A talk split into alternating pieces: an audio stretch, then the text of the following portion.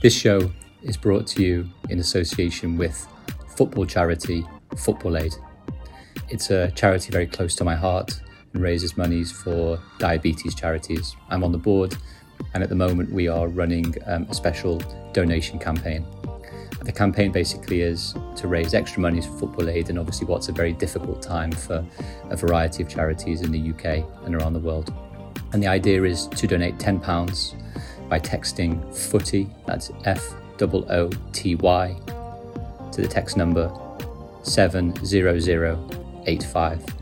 That's texting footy to 70085 to support a fantastic charity. I hope you will do, and this is only obviously for UK um, listeners. Thanks in advance.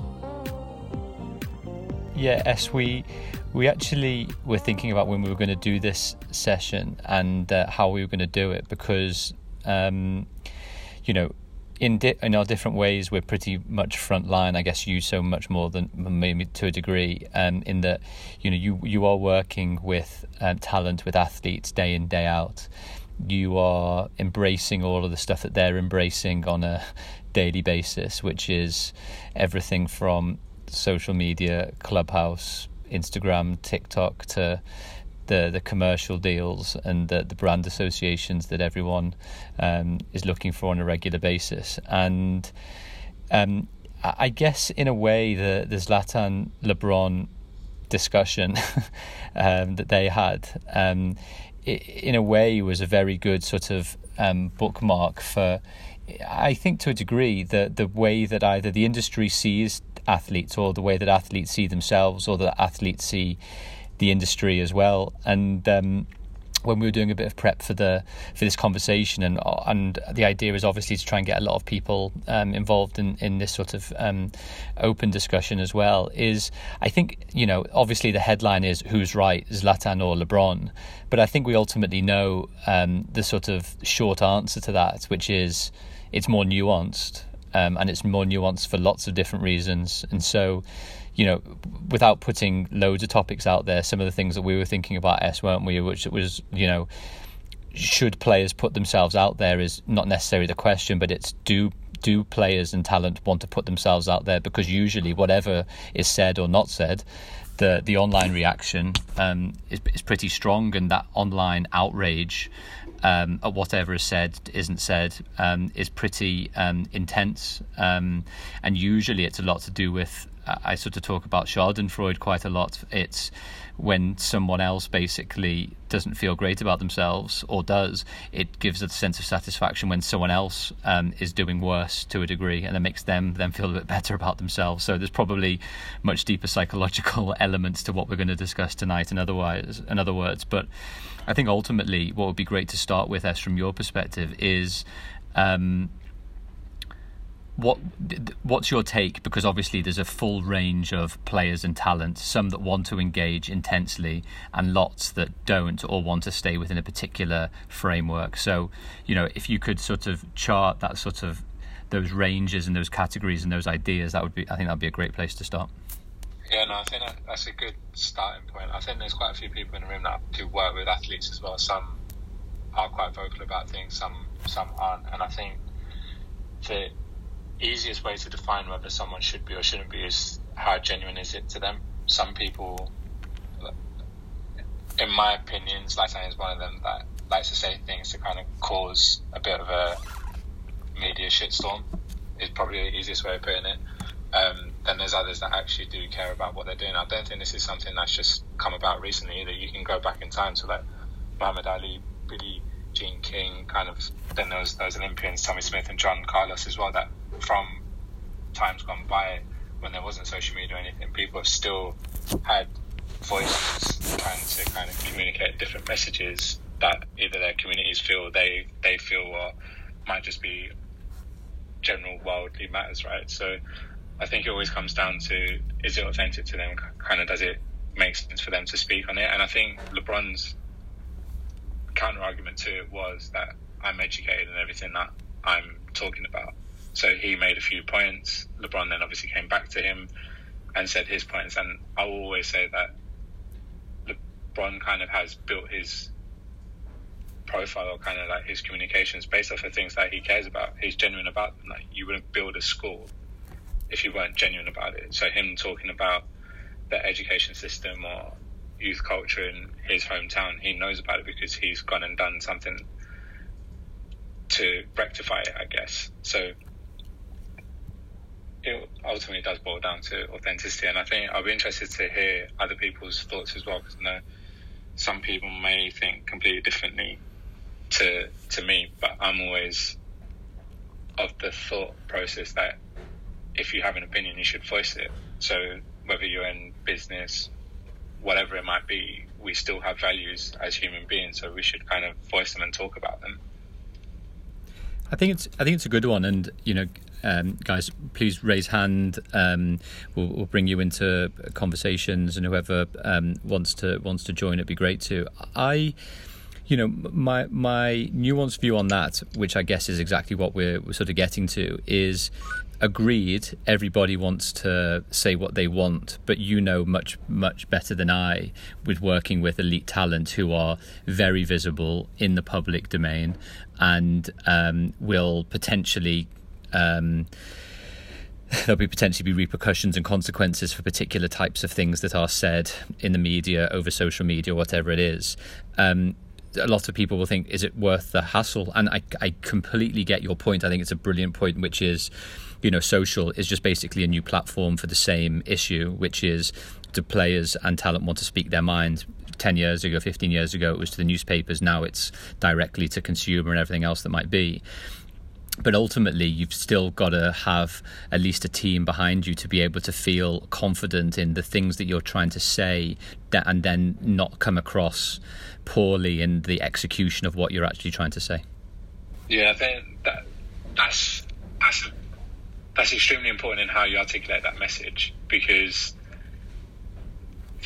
the, the athletes went through a bit of a period where they didn't kind of have a greatest relationship with the press so you would have seen a lowering period of time of who communicates what. So some of the examples that I gave, we're talking about what 40, 50 years ago. They they were kind of communicating or using their platform in the boxing ring or on the podiums, winning their medals at the Olympics. They were using those platforms to kind of make their statements. And like coming back to like Zlatan's point, his point was stay out of politics. Now, my point is, or my opinion is, that's not necessarily politics in some of the things that he's talking about. Yeah, when he's directly engaging with a political party for an election, yeah, fine, that that's politics, right? But a lot of the points that a lot of athletes talk about human rights. So Rashford talking about food for kids at school, that in my opinion is a human right. It's not a political statement. Someone talking about the environment, that's a human right again, not a political statement. So I think there's that fine balance between what is politics and what is just general human nature and kind of values and beliefs. But using the point coming back to the social media, yeah, if you put out an opinion on, on something, make sure the way that you've articulated it is in an educated manner and you're well versed on what you're trying to say. And particularly when people people are going to come back at you. So if you're are, if you are going to reply to something, make sure you you're educated and you're your voice is being used in the right way to retaliate that. We've seen that Piers Morgan most recently, right? The guy's got a huge voice in many ways, more than one, but he's not necessarily articulating his point in the right ways. Whatever his point is, I don't even know what his point is these days, but he's just not articulating it in the correct manner. That's why you get huge backlashes from different peoples from different parts of the world through different mediums. Ultimately, it comes down to the way that you articulate, but then also hold yourself back and not bite back on different things. I think one of the things that I was wanting to just you know delve into a little bit, um, and that's with obviously your experience um, over a, a, number of years now at, at dealing with this, is that I, I, in a way, I find it quite ironic if we're talking about the micro of of Zlatan now, is that you know he he's he's a relatively controversial character. He speaks his mind, um, is relatively outspoken, yet at the exact time that um, people are feeling more confident about speaking up about the things that they want to. And LeBron obviously having a, um, a broad range of topics that he's obviously entitled to speak about and wants to purposely speak about. That almost Zlatan was almost defending the sort of established view, which almost in a way I felt wasn't that authentic from his perspective. Now, it might be that he's been drilled, it's been drilled into him, and it's coming from a place of insecurity, which is don't do anything outside of your lane and just sort of as as was told to sort of LeBron shut up and dribble but you know to to most I think now and to a growing number of um, of athletes now um, that platform provides such great opportunity if it's handled well so my question for you to a degree is let, let's just take Rashford for example and I understand the point about um, uh, social need and human right and um, uh, literally um, kids food um, uh, and and and the ability and the ability to be able to access the the right nutrition on a, on a daily basis, which sounds even crackers for me to argue that about uh, in the UK. But even on that, for example, Rashford got abuse not necessarily for the cause, but because he needed to engage the right professionals in order to help him do the job. And that's what I found quite an interesting new stick to beat someone on, which wasn't you're not authentic in what you're saying is that you're being inauthentic by needing help in order to put the right message across. Um, and I was just wondering to see how how prevalent that is now. Is that it's it's not necessarily the narrative; it's the, the story behind the narrative which becomes the story. Yes, it's always a hard one because if you don't have someone to help you, it's concentrate on football. But then if you have someone to help you, it's oh well that that's not genuine because you've got someone else to help you do that. Now, on on those scenarios, I think people are just looking to say something. That that ultimately, I always boil it down. You're always going to get some sort of comment. So if that's the worst someone can say to him, then you're in a good place.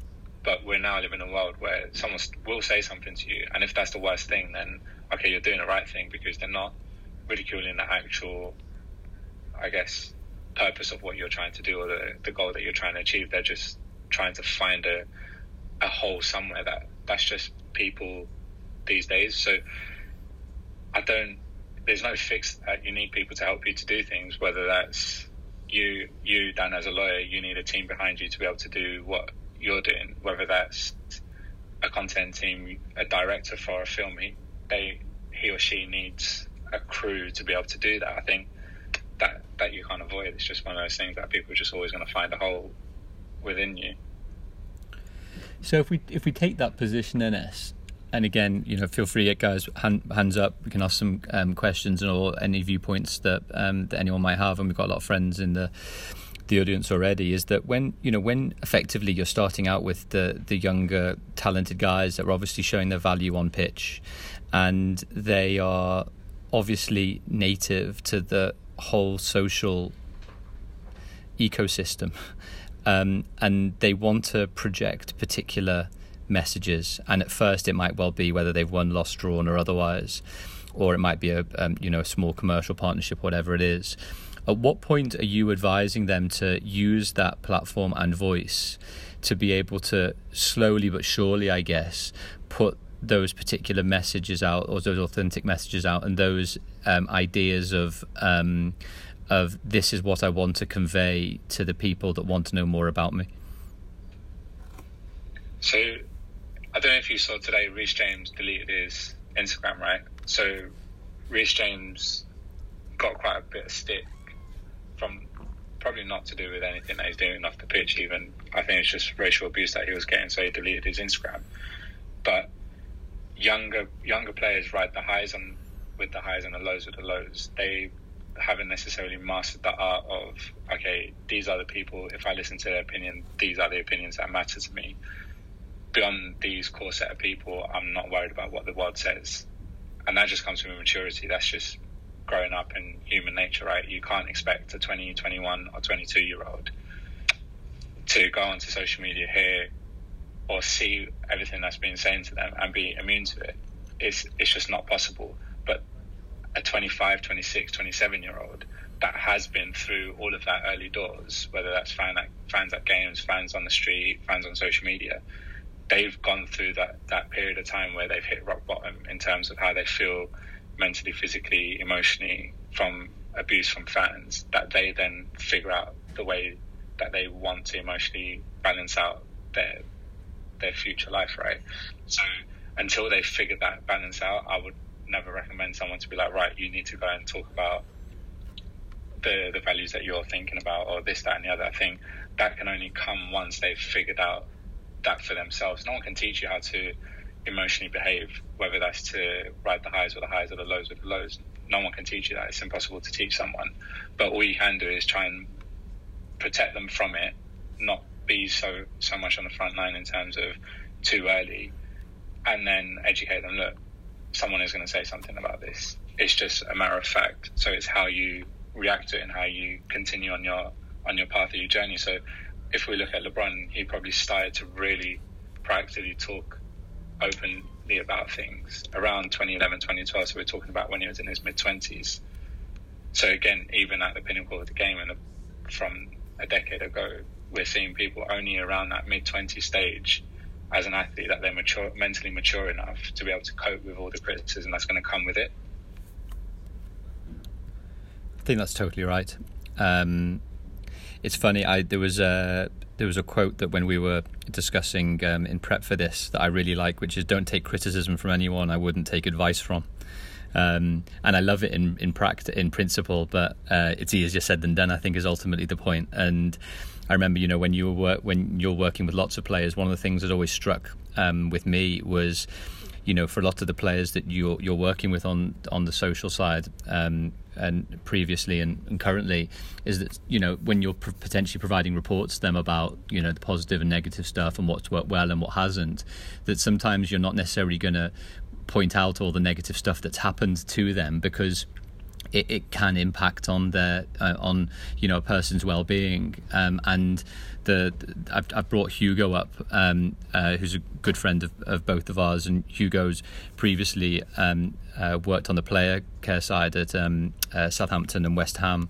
And um, he's now the the director of the the player care group. And we were just uh, obviously Hugo been listening into the conversation. It'd just be really interesting from from our perspective to to hear your first hand your first hand experiences of dealing with players at elite clubs and elite players themselves when it comes to um, putting themselves out there across particular platforms and and the the types of experiences and issues that sort of that came across your desk as, as much as you can say or the opinions that you've you possibly got on it.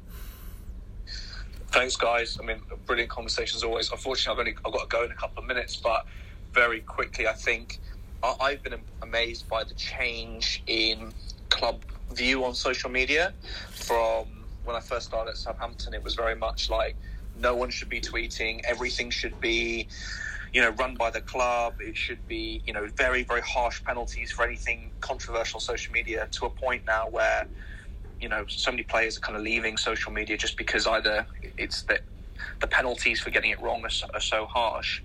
Um, but to be honest, most players that I work with just don't really have an interest in it anymore. Um, and as you, you know this much better than I do, but a lot of them who are kind of just disengaged from it, either they delete their accounts or they have people who, who run it without them even seeing it. And I think it's a shame. I mean, I actually wanted to ask a question rather than give my opinion because I don't think I'm the most qualified person to speak on this, but as in your opinion, you know, when if you if you you know, it's obviously we, we want athletes to be speaking authentically and, and engaging with people. Do you think it gets to a point where it's actually better to have a few players talking a lot and doing a lot of good, like a Marcus Rashford, rather than having every player trying to say something on some issue? Or what do you think on that? Does it dilute the message if every player in the Premier League's got a different cause that they're beating the drum about? or do you think it's better to have the sort of one or two champions that kind of lead things from the front uh, and, and hit hit it with more impact? I think to make a change, you need more people to talk about it and kind of like embrace it. I think if you just have one or two, the the general mentality sometimes is uh, at some point this person will shut up about it. So I think having a group or a collective set of people, and I'll give you an example, right? So that NHS um, fund kind of initiative from Jordan Henderson that took place with the Premier League in in the summer last year. that only worked because it was a collective group of people literally banging a drum towards the Premier League that you need to do this. Likewise, when it came to the NBA and around George Floyd, LeBron and a number of other players within the NBA literally fought and had to bang a drum for the NBA to stop the games during a playoff period of time and then to put an into initiative um, an inequality kind of program to try and address this within local communities amongst local NBA clubs. If one person is just doing it, it's quite easy for someone to just be like, mm, probably not today. Let's try and do this another time. If if people are collectively working towards a collective goal, it's great. If we had 150 different causes flying around, I think you'd probably be sitting in a world where it's just not sustainable from an audience point of view to take in all those different messaging, right? But if we're fighting towards one or one or two or three or four, whatever it might be, a small number of causes together as a collective, that's what we need. We can't have just one person talking about the environment over there, another person talking about um, school meals over there, and another person talking about racial inequality over there. It has to be a number of group of people. Would be my opinion anyway. I'm just, I'm just one person, right? Yeah, I think I think it's it's interesting because you know, again, when I started in club football seven, eight years ago, there was maybe one game a season where there would be like a special cause for something. And I think there's almost, I don't want to say a fatigue towards it, but players seem to be wearing different t shirts in training, you know, four or five times a month. How many of the players look at the t shirts they're wearing, and acknowledge what they mean, you know, really buy into the cause? It almost, it feels like because it's so much, there's not really a buy in for it. Whereas, you know, looking at what Marcus has done, you know, is obviously the most obvious example because he's so not only involved in it but so knowledgeable about it and really has become one of the leading voices on child hunger and all of that. It's really interesting to buy into it. Whereas, you know, it almost feels like the messages are being diluted so much across so many causes. I think um, I'm not sure, Hugo, if that was your front door or not. But um, in in any event, uh, yeah, I. It was yes. um, I I sort of take the view, and I'll obviously defer to to Essen as well. Um, and again, be really interested in people's views on, on this more generally. Is um, we're talking about like Rashford probably putting in place one of the most successful um, player campaigns um, that I don't know if the UK or Europe or you know even wider has, has seen. Um, and so when when you put certain um, such huge successes on pedestals to a degree, I think then we get into the, the the sort of micro versus macro idea. Is that I think if you know there's plenty of players that and athletes and talent that I've seen that might not have huge following. Um, or may have big following, but are able to express what they're feeling about a particular event, a particular cause, a particular um, uh, set of circumstances, and that can resonate quite significantly with. Um, you know what can be sometimes quite a passionate and uh, um, involved following. So I'm of the view a lot of the time, just as in the past, newspapers reach big audiences with particular causes. In the same way, um, you know, talent are effectively publishers. They are publishers of their own content to a degree. So, what I'm really keen on, um, sort of exploring, is yeah, we've gone beyond the the talent needing to use any other vehicle to to um, express particular points but ultimately, I still think there's plenty of siloed groups of people that particular talent players, athletes can positively target. Because my view, a lot of the time, is if you can change one people, one person's view. Granted, that might not be necessarily a case in the echo chamber that is social media, but more generally, if you can reach people and give people um, perspective on stuff that they otherwise might not have, I always think that that's quite quite a positive. No, yeah, I think there's that fine balance between your your social reach can only take you so far. So, um, like Jordan, who's in the room that works with me, he's a massive advocate of trying to push that voice beyond just a social platform. Like, use your social platform to be able to make your voice authentic enough in that space that if someone comes to your social platform, they understand, okay, this person is very much interested in this, they're passionate about this, and they're trying to do this but then be able to use media platforms that have bigger reach than you to be able to tell that story even further and wider.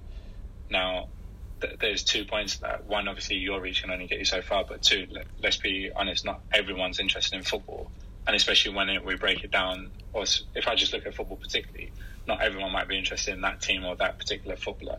So being able to use those media outlets to be able to tell that story to an audience that you may not be able to tap into uh, through your own channels allows you to do that. But using your own channels, you can say what you want, say it how you want to say it, but then build enough credibility and that voice of authority that by the time you get to the media platforms to be able to tell that story or have that opinion, you're doing it in a way that the audience that is hearing you for the first time and might be massively passionate about what you're talking about, they, I guess, feel that authenticity and they they hear it and they go, okay, this person is extremely educated on what they're talking about and they resonated with it. If you go in and just talk about top line headline headlines, you're not going to get far. No, it's an interesting one, and I see um, we brought Max up. Max, great to great to have you as uh, as always. Um, what, what's your thoughts on stuff generally? Oh, hi guys. I just wanted to follow up on what you've been talking about. Really, I think it's it really is interesting, especially off the back of what Ashton just said about you know players and, and talent in particular being interested in or other areas of you know social issues um, generally. Um, I think sport is a pillar of culture and similar to music, film, and, and other forms of art. Um, and as far as I know, art's always been used to comment on these social cultural issues in an unconventional way, if you will. Um, I believe that's why the likes of, you know, you mentioned before Muhammad Ali through the, the 1960s and, you know, Jesse Owens spring to mind in the 1930s and, and so forth. That's why they're so iconic in the history of sport. Um, bringing it to the present day and why I think these issues receive um, such a sort of binary um, view of attention is that social media being the amplifier that it is, um, athletes today obviously are, are, subject to abuse on there and, and that broad message, as you say, um, you know, that, that's referred to in the NBA community is shut up and dribble. Um, and I think their views are, um, you know, because they're objects within this cult of celebrity that's been generated in sport over, I'd say, the last 20 years or so. Um, it's very much changed from that, you know, that 20th century um, sort of pillar of, of culture to almost being like, you know, a celebrity almost. And off the back of that point that you've just made, Dan, about talent um, being publishers I remember there was a, a platform online not too long ago called Otro, where athletes were ultimately in charge of um, the content on there and, and, the platform in general. And there's also the Players Tribune, which I love reading. I think that's absolutely fantastic. Um, I guess a question I can put back to you guys is when, if possible, do you think the mainstream social media platforms, i.e., Twitter, um, will be less reactional and more educational. Go on, S. Do you want you take it? So, Max, just to clarify, is this a question in terms of do we feel like myself or Dan feel that the social platforms are going to do something proactively to try and stop the abuse on there?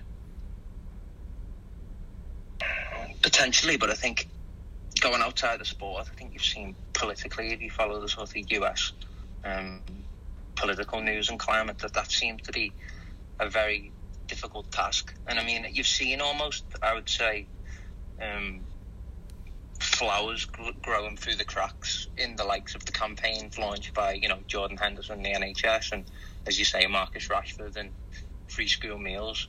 Um, but I was just wondering if we ever are going to reach a point. Obviously, I've been um, sort of emerged in social media culture for the last several years, and it does seem very toxic. Um, if it's going to reach a point where it will be more tolerable of uh, different social issues. I think personally, no, because I don't think I made this point to someone a couple of weeks back around the racial abuse on social media the social platform isn't necessarily the pro- problem. It's like putting a podium outside and giving someone a microphone and saying, okay, sp- speak your opinion. The people are the problem. So the people on social media feel that they can now express their hidden opinions from wherever it might be to just be able to say what they think, feel, or whatever it might be to people without any consequences. Now, the issue within the social platforms comes where you're giving it free rein. You're not providing a security layer to the end user that's receiving that abuse.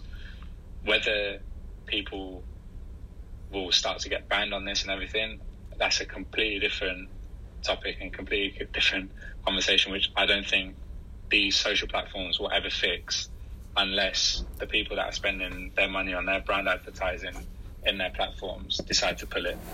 And let's be honest, right now I can't see collectively all the corporations in the world that pump a lot of money into these platforms pulling their money. It opens up the question why was Donald Trump able to be suspended from there uh, in a matter of, I guess, minutes from everyone deciding on it. But when it comes to general abuse to general the population, no one can do that. I think that's that's an entirely different point. But to to your point, I don't think it will get tolerable. I just think it's going to get worse and worse and worse because every day we see something new topic and we see a complete new opinion around something like today's news around um, that tragic death of that um, woman in London. Then you see in Parliament someone talking about, I think it was a four minute list of how many women over the past year have been killed by a man. You see in the comments underneath that just complete weird comments, abuse, sexism. it was just mind-boggling to see what happens because two weeks ago we may not think that you'd get those type of comments because we haven't been exposed to that situation. But then we're exposed to it, we see this. Next week might be something completely different. The week after that, something different. So it's a continuous cycle that you're just never going to break because ultimately it comes down to the people that are throwing in all this abuse. And I, I think I saw it on a Sky News tweet. But we're actually seeing people with their username, with like their child and their family in their display pictures. So I don't think people just don't have any kind of chill anymore.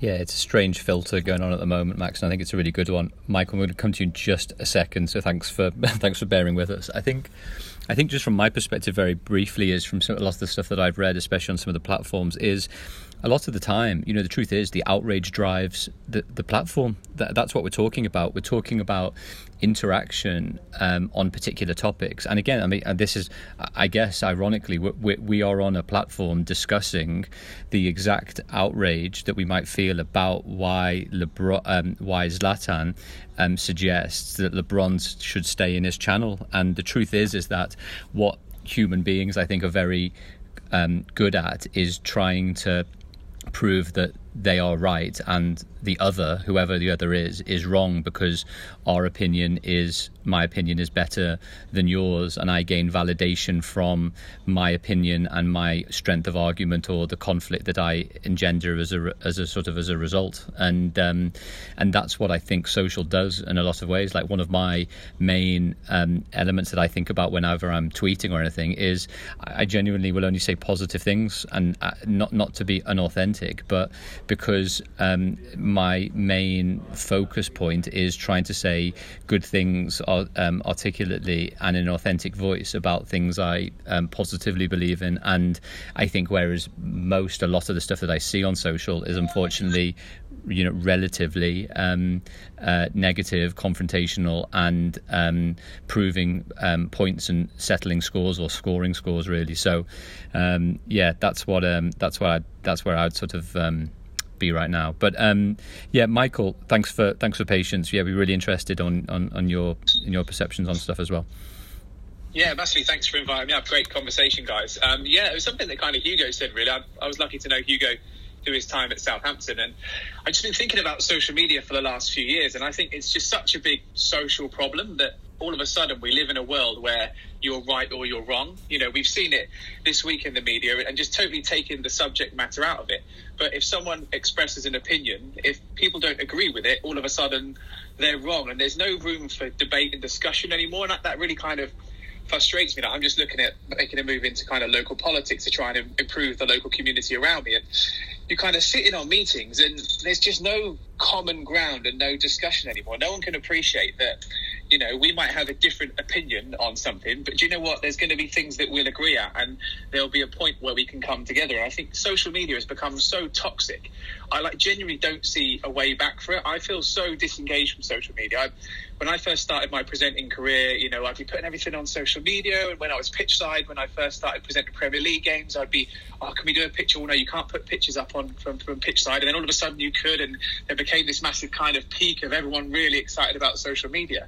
Um, but it just come to a point now where I just don't really want to use it anymore. And I kind of, I guess the kind of thought to kind of take away that I'm thinking of and would be great to kind of hear your views on it is, you know, do we think we're just going to see everyone get into a point where they just step away from social media because it is so confrontational? And we just need to take a leaf out of the book from the greats like Muhammad Ali, who was able to make such a great social standpoint.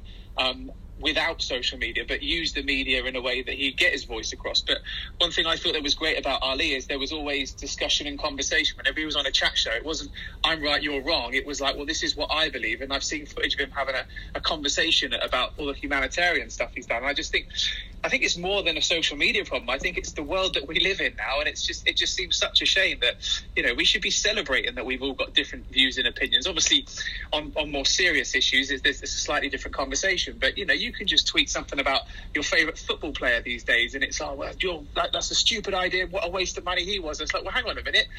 Let's just have a discussion about it. And I just think it's a, a really sad place that that the world's in right now, and I think it's much bigger than social media. And you know, you have to applaud people like Marcus Rashford who did fast, fantastic stuff, obviously during during the lockdown, and there are examples of, of it working in a really positive way. But I'd just be really interested to see what you guys think that if this is kind of the downfall of social media. I think it's a downfall of having an opinion. That, that's the problem. It's, if if I bring it back to the athlete side, right? So uh, having an opinion and kind of agreeing or disagreeing. So LeBron is obviously so active in terms of and vocal about having a say on racial inequality in, in the states. Now, Zlatan went back to him and said, "Look, his point was you never lived through it." Well, he did because he was a child at some point all through. But Zlatan forgets that in I think it was like 2018, he, when it was all based on him with the media and everyone going at him for him and his personality in Sweden he he flipped and he went, "Oh, it's because my name's Ibrahimovic. It's because it's not a Swedish name." He he came out and said, "Okay, this is a racial thing. They're on me because of my surname, not because of anything else." Now, those two people could have just spoken. Well, Could have said, "Actually, I agree with all of his like racial points, this, that, and the other." But it comes back to Dan's point. He's trying to prove a point, and then it comes to your point, Michael, that he's just trying to having a wider scope of an opinion to have a discussion around it. But he knows the world and the media are working in a certain way that he says it, it will just go anywhere and everywhere. So there's that fine margin of does he actually mean it or is he just saying it for the sake of saying it to create some havoc in the press and PR himself for whatever reason? I don't know. I can't tell you what rational logic someone would have to go at and say that about another another athlete. If if that's his point of stay in your lane, then he could easily stay in his lane and say, I've got no opinion on what LeBron James is doing over in the States. Just very briefly as well on that point, and then we're going to get a markup, a good friend of both of us, to, to have a chat. Is that I think it? I think it's actually ironically quite interesting that um, um, Zlatan is being outspoken about ensuring people aren't outspoken um, and I know you can always twist it in different ways or whatever, but I think um, he's he's swimming against the tide is the truth for whatever reason it is. So I think ultimately, for in in my mind, it is um, if we're talking about why athletes should do more, I think it's because we've seen such great examples of it being actioned really well, especially over a particular shorter period of time. Um, and everyone, obviously, in lockdown around the world, um, you know, more likely to be accessing their digital devices and um, more digitally native people, you know, even coming on Clubhouse and, and that sort of um, accelerating. So, yeah, I'd, I'd welcome sort of Mark's thoughts on um, the the athlete side and those types of um, those types of issues that impact. And, and, Michael, just very briefly to your point, I I actually think um, I just wrote down as I was taking notes on, on what you said, which I found really interesting. I think that the issue is exactly as Essen said, social and anything that isn't interact actual face to face interaction with people. It takes away the personal, so it takes away the consequence. And I, I still think whenever I'm speaking face to face with somebody. Um, everyone generally within reason is relatively civil. I, I think it's almost the depersonalization of people that um, people have this sort of um, faceless persona or are a little bit more bolshy or have a particular set of outrage or go into a particular frame of mind when they're on their phone or in front of their computer which is very different to the actual person that they are in the flesh and almost that that separation of self um, is I think is definitely occurring to a degree, whereas that's just an outlet that otherwise wouldn't have been there for a particular period of time before. Sorry, so I've gone off on a bit of a monologue there, but yeah, Mark, um, any any particular insights you want to add in? Yep. Hi, S. Hi, Dan. Um, good evening. Yeah, I mean, listen, I, I, just popped on and I just heard it, and this is something that's very close to my heart. Um, you know, I'm quite old, and when I go back to when I was growing up, there was no social media. And I was in advertising for the best part of 20 years. So we were communicating the whole time. And when there was no social media, we still got our messages out, but there were controls and there was a form of censorship that if you did a press ad, you did a TV ad, you did a radio ad, you, if, you, if you didn't put the right message out and it was offensive, abusive, racist, whatever, you were pulled up. The platforms that have now been created um, have created chaos. That's it. I mean, everybody has an opinion, and they've had opinions for hundreds of years. It's just how could you share that opinion? And the problem we've got today, which is the Wild West, is that anybody can have an opinion and it can be shared in a split second. And it can be abusive, it can be racist, it can be positive. And when I look at athletes and the guys that I look after in football, I think what we try to do, and we try and put a science on it, and you know, I work with Essen on it and stuff, is, you know, it's a risk reward, always risk reward. And I would always go on the basis of why are you're doing it. So, what's the reason? Is it a charitable reason? Is it because there's a brand uh, development opportunity? Is it crisis management? You want to put a story out because you need to correct something? Is it reality? Um, you know, I have a particular client who's been out of football for 12 months. And the speculation around why he was out is extraordinary from people ringing me up saying, I've heard he's, he's lost all his money. I've heard uh, he can't pay his mortgage. And it was complete rubbish. But we couldn't say anything because it was to do with an injury and an illness but you couldn't say anything. You wanted to, but the perception out there was horrendous. Then, if you've got the why, you then say, well, what? What, what are we going to say? How are we going to say it? Well, what's the action? What are, we, what are we trying to get from this? And then the final thing is how? How do we put the message out? So we've now got platforms and you've got to be measured. Do we just go to the, the national press? Do we go to the broadcast or do we stick it up on Twitter and on, on Instagram, and, and all hell breaks loose. And all of that, all of that will create a result. And then it's either a positive or a negative or both. And then you've got to deal with it. And can you deal with it? And there's a player today, it's in the news, or it's sort of probably missed, just not quite got it. He's come off of Instagram. And I kind of know what's happened. Just He's cool. I think he's just had enough. Because what happens is you get this performance and hype, and which is the curve that you want to be on? Do you want to be on the height, but that's below your performance? Great. If your height goes ahead of your performance and your performance drops, you're in trouble because everybody will destroy you. So I think the thing is that it is censorship. I think it's a cynical market now. This this media communications. I think it's dangerous. I think it's there are many many opportunities, positive ones, but at the moment, we all seem to focus on the toxicity of it. And that is is killing people, literally, mentally. And, and again, and I, I don't represent either of them, but if you take Meghan and Harry of what's going on there, you know, the opinions, whether it's a Piers Morgan, everybody's entitled to an opinion.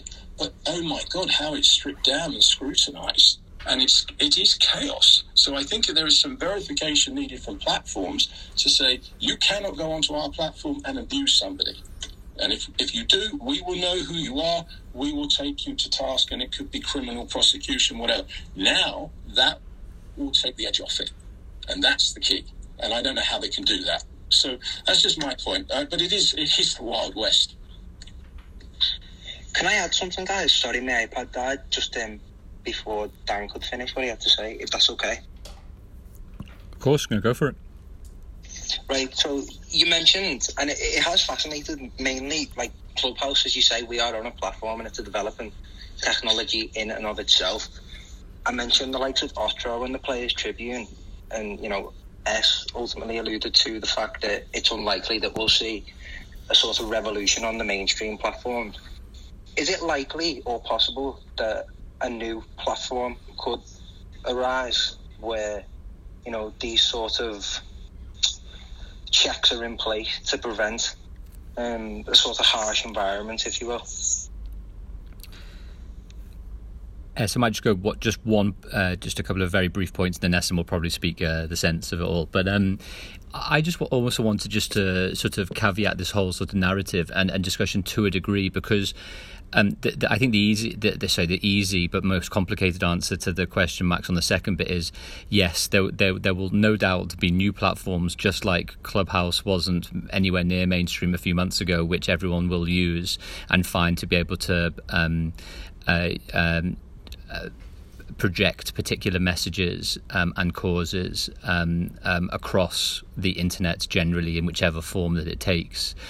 But I also think at the same time, it's also really important that you know um, the, the established um, channels. Um, gr- granted, there are lots of issues with them, and I don't want to underplay those whatsoever. But without the established channels, there's an awful lot of good that would have um, fallen by the wayside. So I'm sort of conscious that it the, the, the easy easier narrative sometimes is to be able to lambast everything granted everybody knows um, where they stand in, on a number of particular issues but the the real benefit that has perhaps um, subsided in recent years because of the very real concerns that everyone has about lots of particular issues on the platforms is that you know everyone has been able to positively bypass the gatekeepers um, of the system, if you want to call it, um, structurally, in order to be able to put forward a new approach to how to communicate more widely and you know call that the internet or call that particular platforms I'm I'm still really positive about the positive messages that you can put across that Essen and all a lot of his clients especially have done a, a brilliant job at. So I, I think um, on the second point, definitely there will almost always be something going along, but always never discount that sort of first, second, and third mover principle because of these network effects of people being so ingrained in the platform structure because of the followers, because of the interaction, because of the kudos, because of the ego attached to it, because of the um, the the various selling points that that can be um, that can be had. So you know, I think there's a yeah a variety of different things. But S, I'll, I'll leave that to you to to to have a chat about as well, perhaps. Yeah, one thing I'd say to that is there's a reason why athletes have started to go to podcasts to talk about their opinions because on Spotify there's no comment section, on iTunes there's no comment section unless you go and put it on YouTube. Even then, I don't even think many YouTubers read the comment section on YouTube. There, there's there's been a shift over the past two years, and you can see it. You've got athletes creating their own podcasts or doing more podcasts, kind of participating in them because that's a platform that they can voice it. Ultimately, it's the the host or the hosts that you're doing it with, and you trust them because that's why you agreed to do it with them. So it's a bit that that's a platform that's been around for a while, but it's a platform that's now being utilized in a very different way within the sport sports realm, right? So coming back to the, like the LeBron section, he's got uninterrupted. He essentially created his own media media platform in in rival to like Max you mentioned the Players Tribunes of this world and bits and pieces. Like we're talking at an extremely different level to everyone else, right? But he felt the need that he had to create his own media platform. So straight after the time Fox News told him to shut up and dribble, he was like, right, okay, cool. I can't rely on this media. I'm going to create my own media outlet. So there will be new platforms that come about, but ultimately the success of them is the general population. An athlete can't necessarily make or break a platform. We saw we saw it with Dugout. How many clubs went on to there didn't work? If those platforms don't provide freedom of speech, people don't necessarily want to go on there. But however, if you put a layer of security before you even get into that platform, that's obviously a, a huge fix. But yeah, it's, it's one of those ones that with time there will be new platforms. I don't think there'll be anything that comes in and really replaces what Twitter is or what Instagram is. The only thing I can see really changing in the next few years is if those that are spending the money from ads point of view come in and say, actually, do you know what, we don't want to be associated with this anymore. And I think we've seen that actually. A few brands have now started to pull out because um, a lot of their adverts around Super Bowl were just getting racist abuse. Um, we've then seen that again with, I think it was a Christmas adverts. Um, a few supermarkets obviously went down a certain route in how they wanted to communicate things, and they got abuse off of the back of it, but they didn't put targeted media or paid media behind it. I think um, I'm, I'm sort of conscious that we're almost getting to the hour stage anyway, and we usually try and keep it to around an hour or so. And I think the thing that I would like to sort of focus on, if if not for the last about five, you know five ten minutes or so of the of the chat, also is.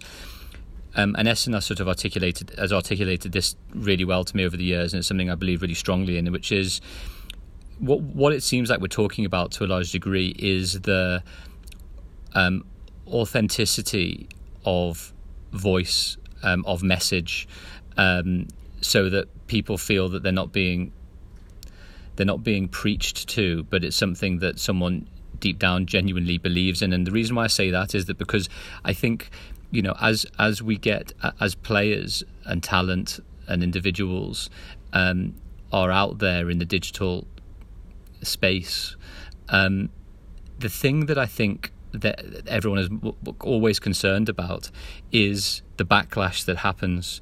And the backlash because on one side you've got everyone saying, no, we want people to tell us what they really think, and we want to work out whether that, you know, um, aligns with, you know, my thinking. But as soon as the narrative is out of line with that, with whoever's you know narrative we're talking about then that's obviously a, a problem and, and that's obviously the, the main part of what we've been discussing now so Yes, I'd just be really interested in your view on, you know, if, if we're taking this back to the, the question that you quite quite rightly asked in the in the title, which is why athletes should do and be more. Um, you know that that's quite an aspirational positive element to stuff and if we draw it back slightly just from not just social media but as a wider um, authentic message that cuts across lots of different places obviously social is, is a big way of being able to amplify and everything else.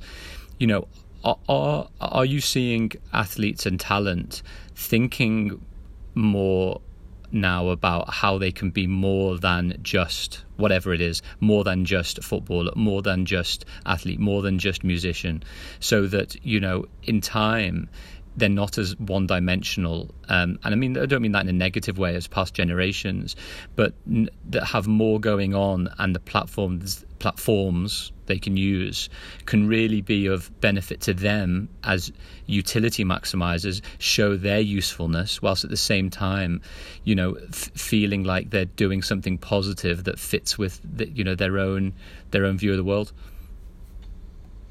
I think once it comes circling back to that point I made earlier on, once you're at that maturity level of okay, yeah, this is how I can use this voice, and I won't be kind of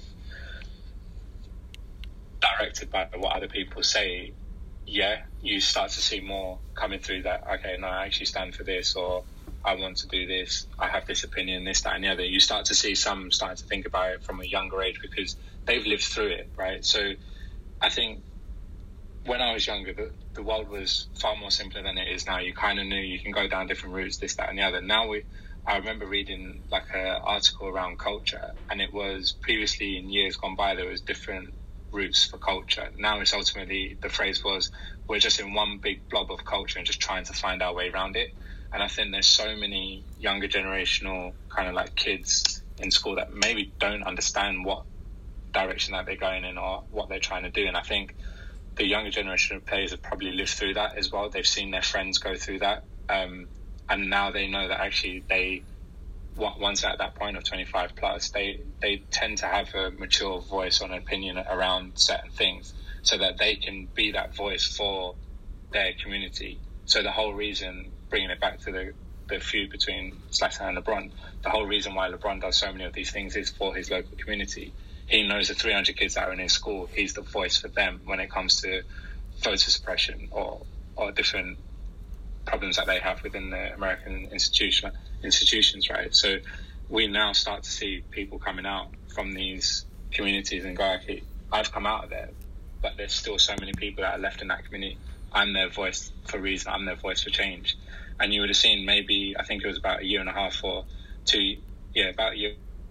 Nike and Adidas both did campaigns with younger athletes to help their local communities. They did very not hugely public, but they did a number of different initiatives to be able to help their local communities. And that's what we're talking about. They're able to use their profile to not just stick to, oh, okay, this is my job. I'm just going to do this. And yeah, I'm out of there, but I don't really, I care, but I don't care enough to do something. And I remember reading an article about Michael Jordan, as good as he is, he made a comment around um, why he didn't voice certain social issues was, but everyone buys Jordans. So straight away, he's kind of put his mark in the sand and said, actually, my side of Jordans are far more important to me than social or cultural issues. But there are others on the flip side who care more for their communities than they do for what people think or say about them. Can I just, just jump in, Matt? Um, I think that the word that hasn't been used uh, or I haven't heard it yet is influencers. And I think in, in, the, in the world that we've always lived in and now, uh, there are people who are key influencers. And I think athletes should do more, but I think it's very personalised because a lot won't.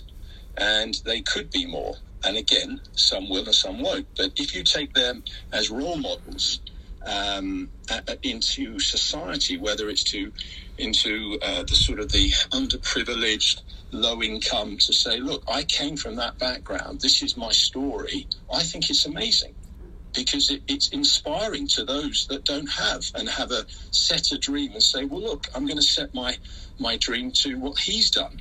Um, so I think the power of it is enormous. I just keep going back to that at the moment the controls that are set are not good enough because athletes will turn around at the end of the day and say it's just not worth it. It's just not worth it. The abuse, even for the financial gain, I'm not getting it. So I think it's a balance. I think it's an amazing platform. Everything, the world, the world we live in. I mean, I saw a, a, some stuff that Adidas are doing yesterday about the future, and it's all about sustainability. It's all about equality, inclusiveness. It's all about learning and education and empowering people, and I, and that that's great. But the reality of it is, you stick your head out and you're going to get shot and it's dealing with that. So I think it's a fine balance. But I, I know athletes that are now saying to me, I don't want to do it. I just want to go and do what I do, which is play because of all the, the crap that's around. And that's really disappointing. I don't think we can leave it on that OSS, can we? so I'm gonna, but I, I, I, don't doubt that for um, a second is the truth, Mark. Um, it's interesting because, as, as you know as well as I, um, in a lot of cases, you know, there, there will be um, lots of companies out there that will, to a degree, run the social channels for um, for players and to effectively shield players, talent, athletes, for influencers from um, that that negativity and.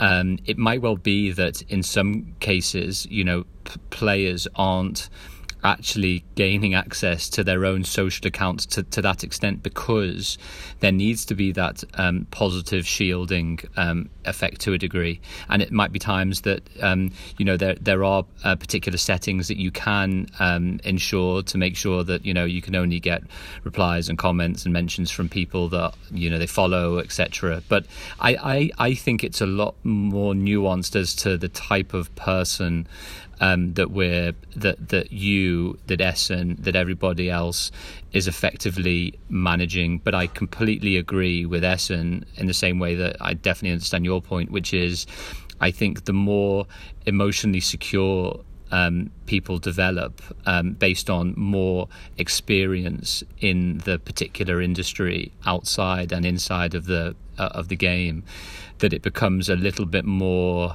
um, realistic that people can um, put themselves out there to a degree. But I can I can't imagine the the abuse. I can only see it um, and and uh, you know empathize with the the ridiculous nature of some people that think they can get away with the type of you know type of abuse that you know unfortunately we're still seeing on a daily basis.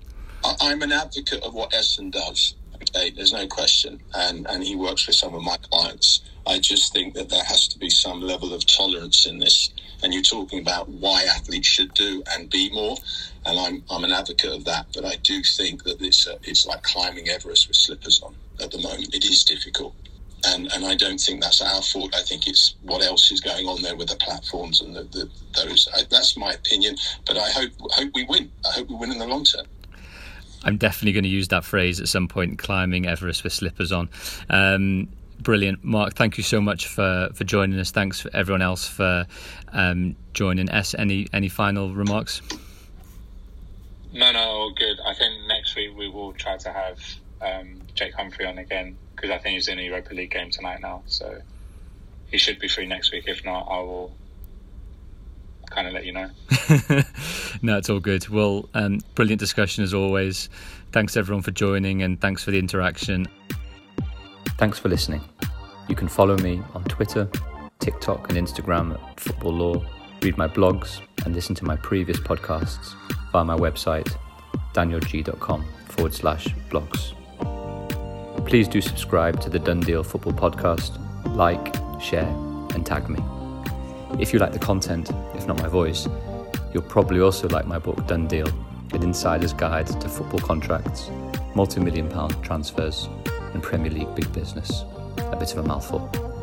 It's available to buy in hard copy, digitally, and via Audible. All links are in the podcast show notes. Lastly, the podcast is powered by 13, which is a fashion brand I've started. All proceeds go towards cancer charity research, and particularly the stellar work done by John Krell, who has helped my mum through some difficult times over the last few years. You can take a look at the merch and hopefully buy a t shirt, hoodie, cap, or all three. Please do spread the word and go to 13shop.co.uk. That's 13shop.co.uk. Thanks for listening.